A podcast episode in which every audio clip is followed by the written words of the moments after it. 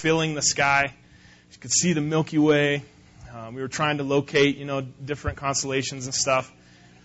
And I was reminded of a book I've been reading talking about our God. Our God is the one who spoke that into existence. And they're discovering that our universe, our galaxies, are just ever expanding. They can't find the end of it, it's just forever. And in this book I was reading, the author, Louis Giglio, he said that one galaxy is like one thought of God. That's one of his thoughts. That's, I mean, that's the God we serve, is the one who spoke this creation, not just this planet, though, but the universe into existence. That's the God we serve. And somehow, some way, when you think of us compared to like the whole galaxy, we're smaller than a grain of sand. And yet, He loves us. And not only that, but He came in the form of Jesus Christ and He died for us. I mean, I, my job is to explain that love to you somehow, and I am an utter failure. There is no way I can explain that love to you. I can't comprehend it. I don't understand it. It makes no sense. But yet, somehow, some way, God loves us. He loves us. He loves you. He loves me. And that's going to be the focus of the message today is talking about the greatest thing, love. And I'm going to do my very best to hopefully explain it just as best as I can. But man, I hope and pray that you walk out of here today impressed with who our God is. On another note, if you go home this afternoon, just Google like uh, music of the stars, or uh, no, that wouldn't be it. You'd get like American Idol or something. Um, Google like uh, songs that stars sing or the noises that stars make. You know, they've found that each and every star makes a different sound. And when you read in the book of Psalms that the heavens declare his glories, the heavens sing praises to God, oh, it all makes perfect sense. It doesn't matter whether you sing or not, because the stars are going to sing his praises. Man, we just, uh, I can't, I can't even put it into words what my heart is feeling right now. And I just pray that this message is encouraging to you and uh, impacting in all the controversial things that we've talked about since I've been pastor of Grace Church, you know, all the controversial things that we could talk about, all the controversial things that Paul's been dealing with with the church of Corinth, Paul does this. Time out. Time out, church in Corinth. Time out, Grace Church. Let me remind you of the most important thing. Let's, let's forget about all the, you know, the, the other controversial things, and let's just forget about all that for a minute, and let's focus in on the most important thing. And I want 1 Corinthians chapter 13 to explain what the most important thing is. So let's turn to 1 Corinthians chapter 13, and Paul says, if I speak in the tongues of men and angels, okay, we're going to talk about that more next week. He says, If I speak in the tongues of men and angels but have not love, I am a noisy gong or a clanging cymbal. And if I have prophetic powers, we're going to talk about that more next week. If I have prophetic powers and understand all mysteries and all knowledge, and if I have all faith so as to remove mountains, but have not love, say it with me. I am nothing. If I give away all I have and if I deliver my body to be burned, but have not love, I gain nothing. Love is patient and kind. Love does not envy or boast.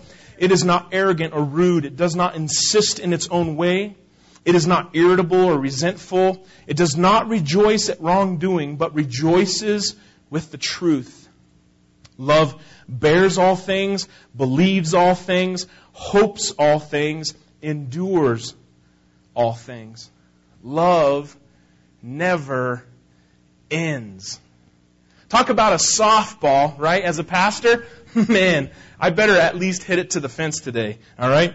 There is no doubt, there is no doubt about it on this day that love is the supreme value in the Christian faith. There was a time when Jesus was challenged by some religious people to boil Christianity down to, his, to its absolute essence. And he said, you know what? That's easy. Two things. Love God with all your heart, soul, mind, and strength. And then he said, love people. Love people. Later on in the scriptures, the apostle Paul made a list of qualities the Holy Spirit wants to generate in each Christian, in each of you as Christians in Galatians 5:22, and at the top of the list, number 1 was love. This is very a very timely subject to talk about because if we do what we do as individuals, if we do what we do as a church without love, we are wasting our time. And I don't know about you, but I don't want to waste my time. The whole reason we're gifted by the Spirit is so that we can love people better. That's the whole reason. We're even given gifts. It's so that we can love people better. Our giftings are different ways that we love each other. If you're a servant, you love by serving. If you're a teacher, you love by teaching. If you're a leader, you love by leading.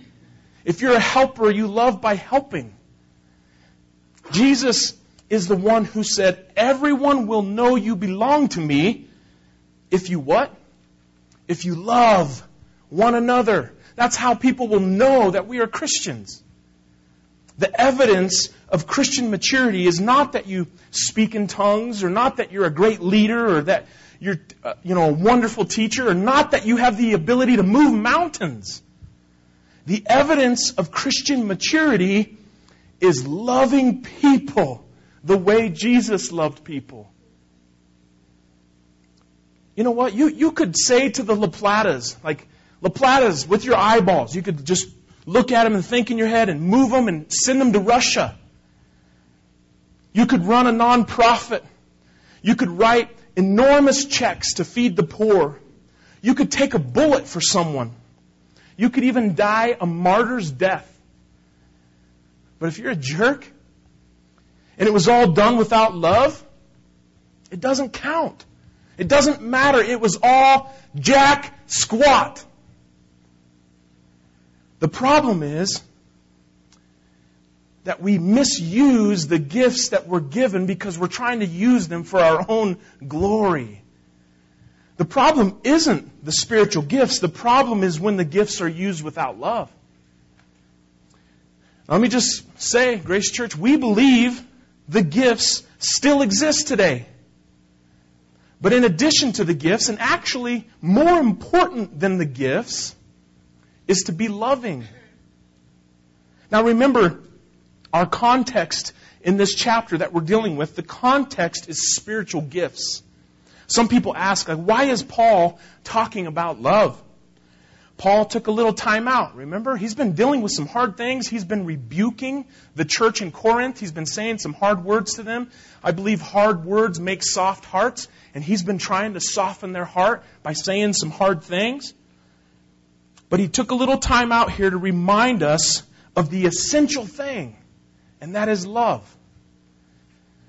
We're talking about things that can be very controversial. Next week, we're going to be talking about things that are very controversial, things that have divided Christian brothers and sisters. And Paul says, hey, before we deal with those things, wait a minute. Before we deal with those things, hold on, listen. Remember, the most important thing is love. It's the whole point of spiritual gifts. Spiritual gifts are different ways we can love one another. So, what is love? Paul says, love is patient. That'd be kind of a fun experiment just to walk down Main Street, ask different people, what is love? You'd probably get a variety of answers. It's probably going to be very emotional based answers. You know, it's just a lot of people think love is an emotion or it's that first kiss, or whatever it may be. Paul says, love is patient. Love is kind. It does not envy. It does not boast. Is not proud. Love isn't rude. Love is not self seeking. Love isn't easily angered. Love keeps no record of wrongs.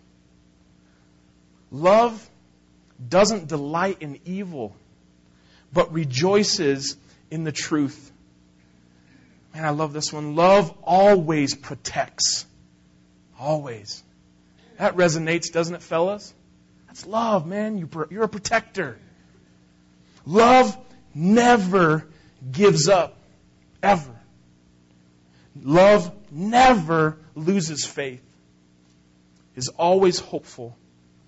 Love never, ever fails. So here's our, here's our takeaway today. There is a big difference between spiritual gifts and spiritual maturity.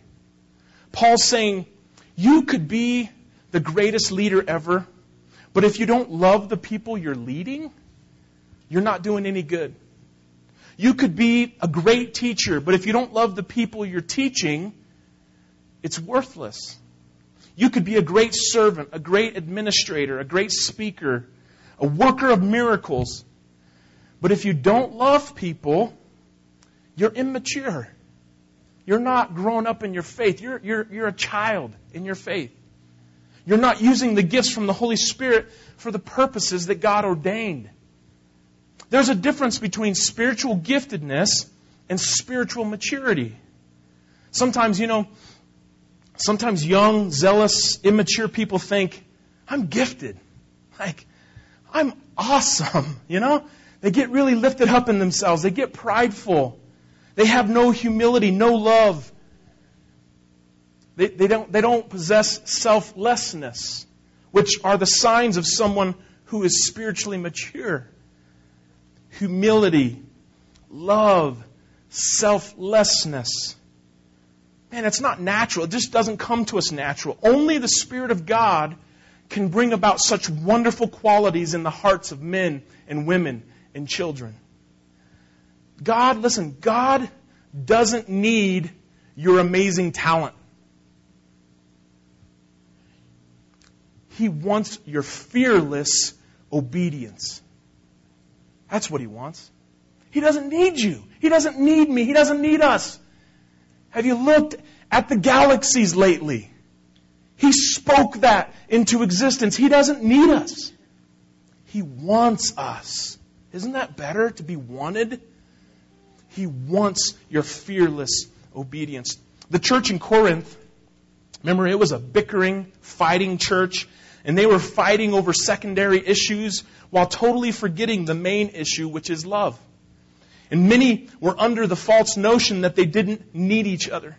It was a very divided church. I've heard it said one of the most segregated days of the week is Sunday morning, right?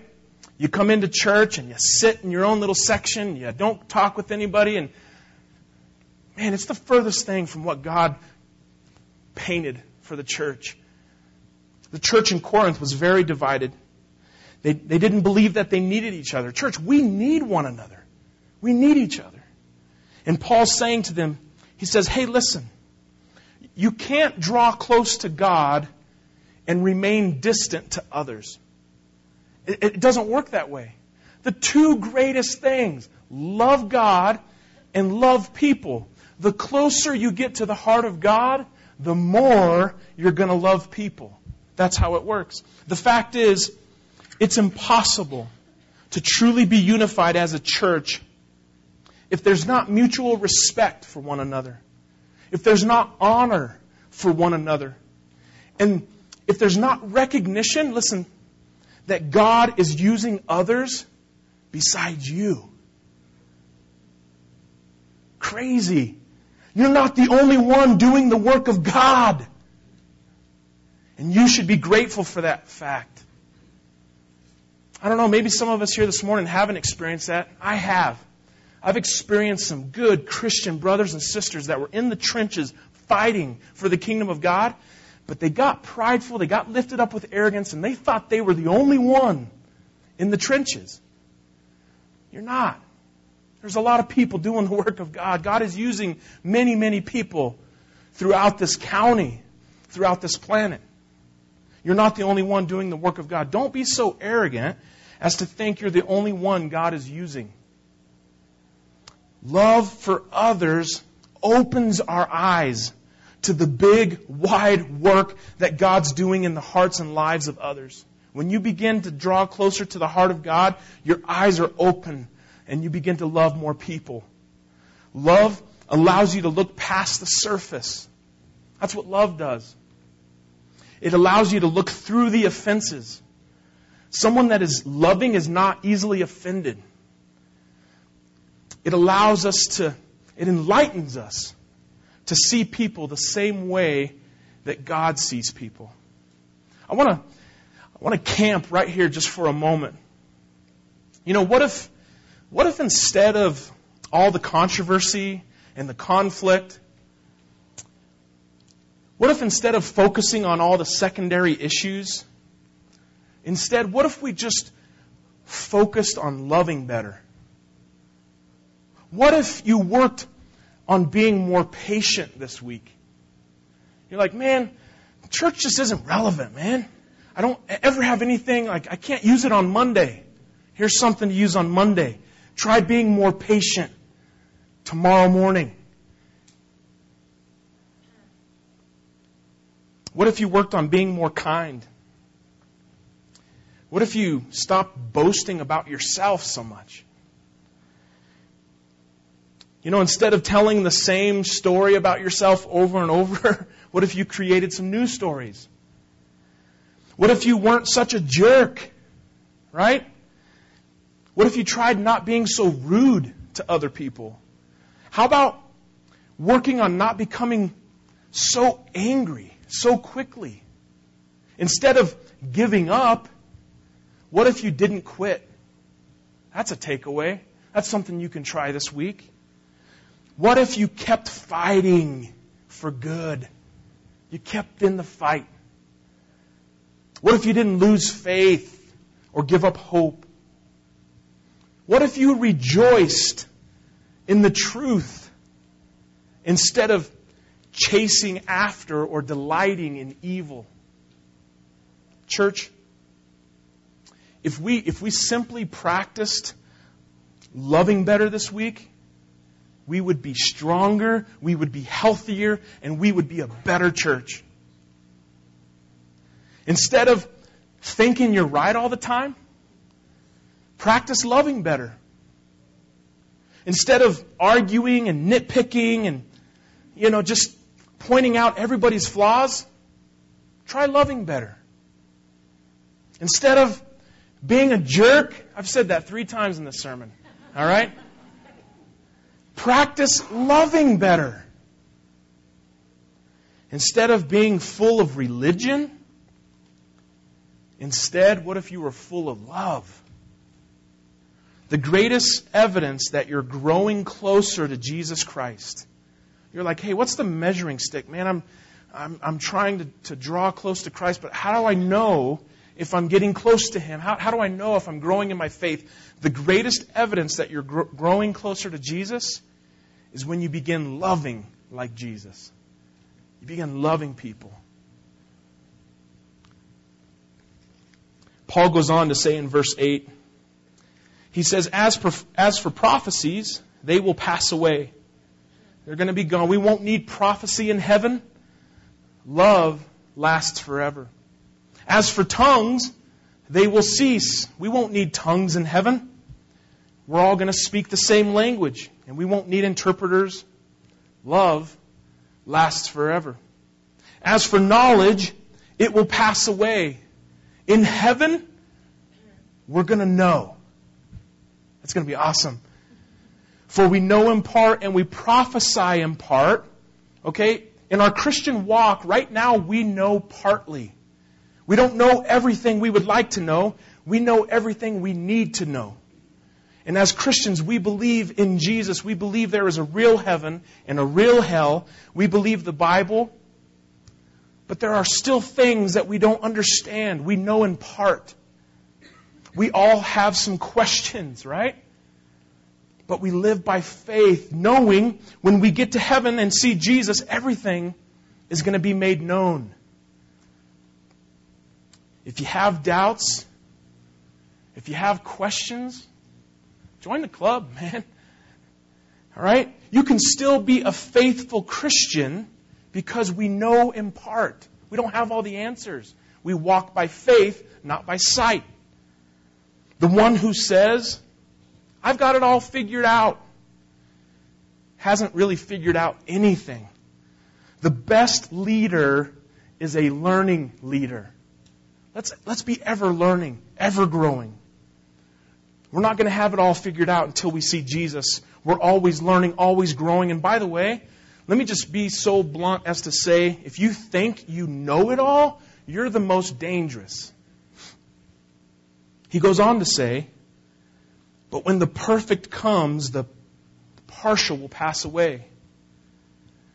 This is a highly debated verse right here.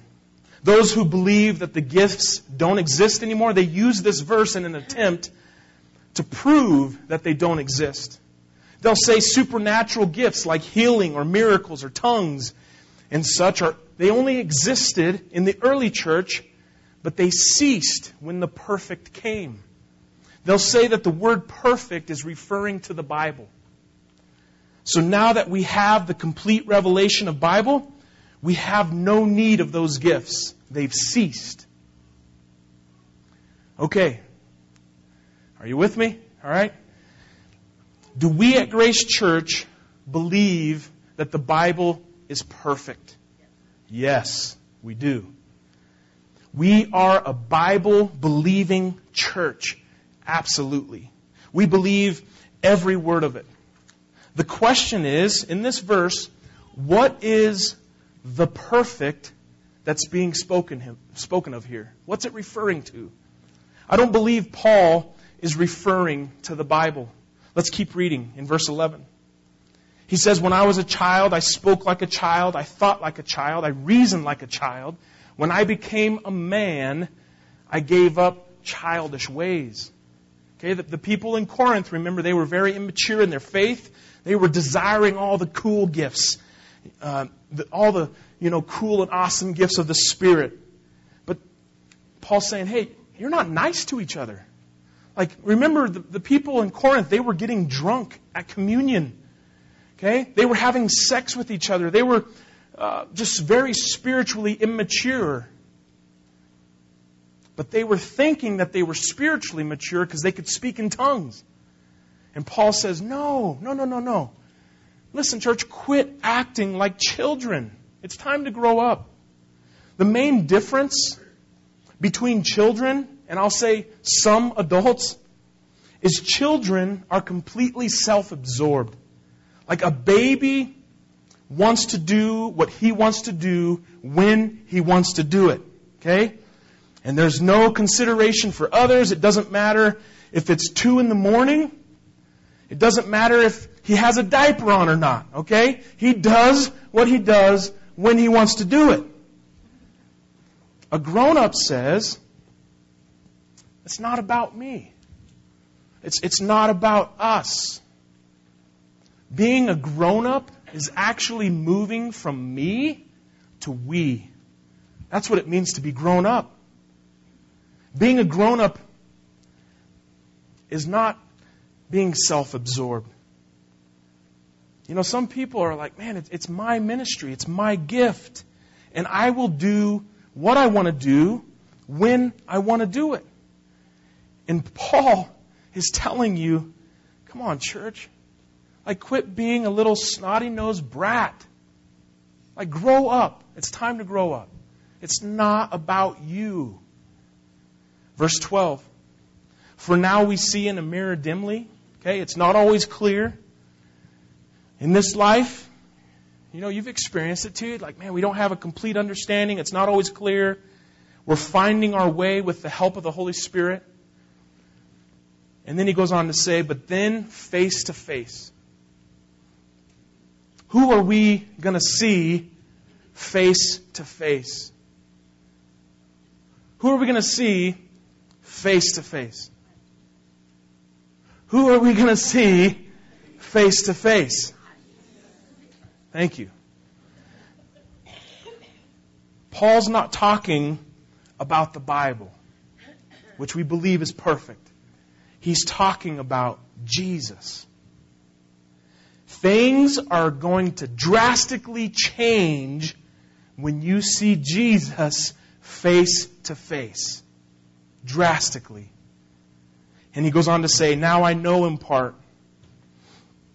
Everything now is imperfect. Okay, this ministry isn't perfect. My teaching isn't perfect. Our game plan to accomplish the vision isn't perfect. Everything here is imperfect. And one day our imperfect ministries are going to go away. But in the meantime, we want to mature. We want to grow. And we want to do the best that we can with the ministries that God has appointed us. But there will be a day when the perfect comes. So, what is the perfect talking about? He just told us.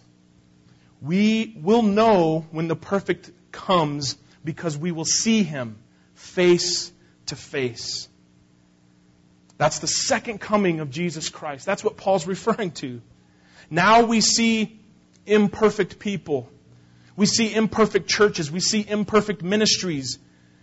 But Jesus comes back, and then he's going to straighten everything out. The curse is going to be lifted. Sin will be no more. There will be no more death.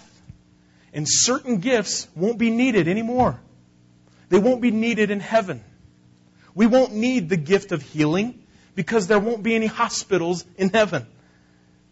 The perfect isn't referring to the Bible, even though it's perfect. The perfect is referring to the coming of Jesus Christ. And we believe Jesus is coming again.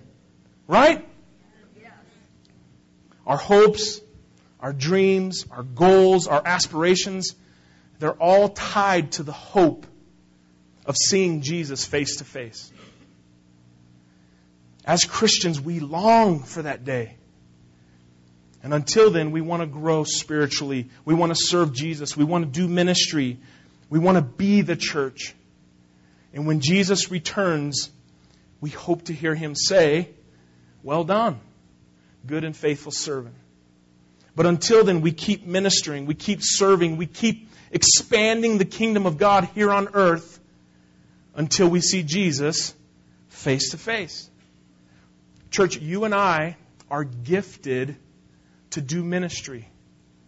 That's why we're gifted, so that we can love people better, so that we can show the love of Christ to the world. That's why we're gifted. That's the whole purpose of why we do what we do. That's the point. Paul then says in verse 12, Then, speaking of the second coming, then I shall know fully, even as I have been fully known our faith is going to become sight. And at that time, my questions will be resolved and answered. Paul says, so now, or another way you could say it is, so in the meantime, focus on these three things. So now, faith. Focus on these three things. Faith. Faith is a belief in right? I believe in Jesus. I have faith in Jesus. I haven't seen him face to face, but I believe him. I know him. He lives inside of me. I'm waiting for Jesus. He's coming, or I'm going, one way or the other. I'm going to see him. That's faith. Which leads to hope. These are, and this is directly to us, church. These are the three things we should be focusing on. Faith, which leads to hope. I put my faith in Jesus. Now I have a hope. Hope is knowing that my life is not in vain. Far too many people in our community recently have taken their lives because they don't know what they're living for. They have no purpose. like, I, I don't know why I'm here. I have hope that my life is not in vain. Building this church is not in vain. Even though I'm not perfect, this ministry isn't perfect, I have hope that God is going to use it for His purposes and for His glory. And then there is love. These three, Paul says, but the greatest of these is love. The greatest is love. We're not going to need a lot of things in heaven, but love's going to be there. We'll still need love in heaven. Church, the fact is, people really, really matter to God. Rich people, poor people, young people, old people, black people, white people, brown people. Every single person really matters to God. So therefore, get this, get this. If they matter so much to God, they should probably matter more to you and me. If they matter immensely to the Father, they should probably matter more to you and me. I'm not trying to cause trouble, but I have to ask you this question Who can't you stand? I, I wish there was a way we could like put a spotlight on you, each one of you, and like just get the thoughts out of your head and have them projected up on the screen. I think that'd be awesome. Just to see where you're at. Transparency. Who can't you stand? Who would you love to vote off the island, right? Browns fans? Yeah? All right? I'm struggling with that one. Democrats? Republicans? Slow drivers? Politicians, lawyers, you know, rich people. Seriously, tell the truth sometime. Try it. Who can't you stand? Okay? I'm going to dig just a little bit deeper. Some of you can't stand people with a certain accent. Others of you, you, you see something, someone with a certain ethnicity, and you hate them. Maybe your parents, maybe you were brought up that way. Your parents told you it was okay to hate someone with a different color skin. You, you hate them, but you couldn't even really give a good answer as to why. You just, you just hate. Who can't you stand? What about people with a slightly different theology or you know, you just man, I can't stand those people. You make fun of, you ridicule their views. Boy, that's really like Jesus, isn't it? Church, do we do we want to be like Jesus or not? Man, Justin, did you wake up on the wrong side of the bed? This is talking about love, right? I just don't want to mess around with God, man. Do we, do we really want to be like Jesus or not? Do you understand the love the Father has for all people? All people.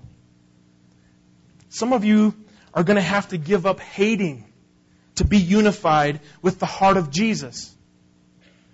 The only way you're going to be unified with Christ and His church is you're going to have to stop hating. You know, when you look at the world through the eyes of Jesus, the world looks different. People look different. And when you look at the world through the eyes of Jesus, it'll strengthen your, your capacity to love people, man, they matter so much to the Father that He sent His Son, Jesus, into the world to tell them. To tell them, listen, it doesn't matter what you've done. It doesn't matter how deep of a hole you've dug. It doesn't matter what you've snorted or who you've slept with. There is a Father in heaven who loves you. And He is searching for you every hour of every day. And He's hoping that you will come home. God has already chosen you. He's waiting for you to choose Him. Man, I want to ask you as we close could you just give up hating? Would you mind, just for the sake of Christ and the sake of His church, would you mind stop, just stop hating? Can you draw a line in the sand today and say, I just, I can't hate anymore? If God loves people so much, I've got to love people because I love Him. If for no other reason, love people because you love Jesus. But Justin, loving people is so, man, it's so inconvenient. I know. But Justin, if you, if you only knew this person, if you only knew what they did, Jesus said, love your enemy. And just because you love someone doesn't mean you, you have to trust them, right? Love. Church, we have to get to a place where we see people like Jesus sees people. And only until then will, I don't think we, we're going to be the church that He wants us to be. I believe when you and I get to that place where we begin to see the world through the eyes of Christ, I believe your world, my world, will be rocked. We will be a changed church. We will be a changed people. Church, that's my challenge this morning. Let's practice loving people this week.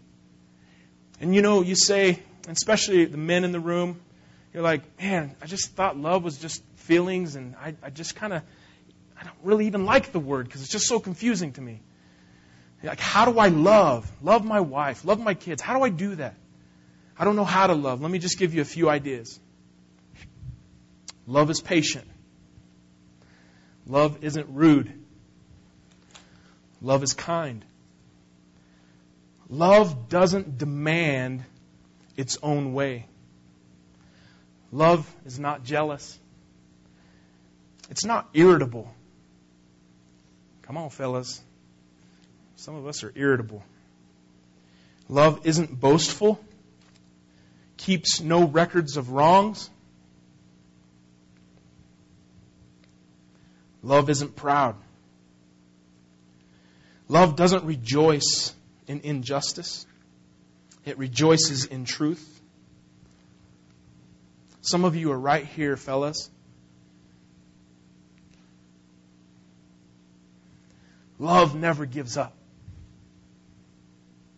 You're about to check out, man. And if for any other reason, I'm here to say, don't check out. Don't give up. Love never loses faith.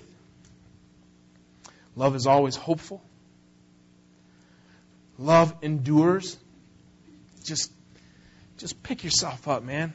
Dust off. We've all fallen. We're all sinners. We're all guilty. Just, but just dust yourself up, man. Endure. Keep going. Get up. Don't stay in the mud. Love will last forever. Love is the greatest. Lord Jesus, I'm so thankful that you're the loving God. I'm so thankful that you're the living God. And once again, I just want to pray for my friends. I pray, Holy Spirit, that you would save those who are far from you today. I pray you would give them a love for Jesus and a hatred for sin. Holy Spirit, as well, I ask that you would show each of us our ministry here at Grace Church, and I ask that you would empower us to do that ministry well. Holy Spirit, thank you for the gifts you give us so that we can serve like Jesus served. And I pray that our church would continue to be more and more like Jesus and that we would be a people filled with your love. And when people look in Grace Church, they would see a bunch of people that are just radically in love with one another, serving and just blessing one another. Lord, fill this place with more and more people who are like Jesus. Lord, be glorified. In Jesus' name we pray. Amen.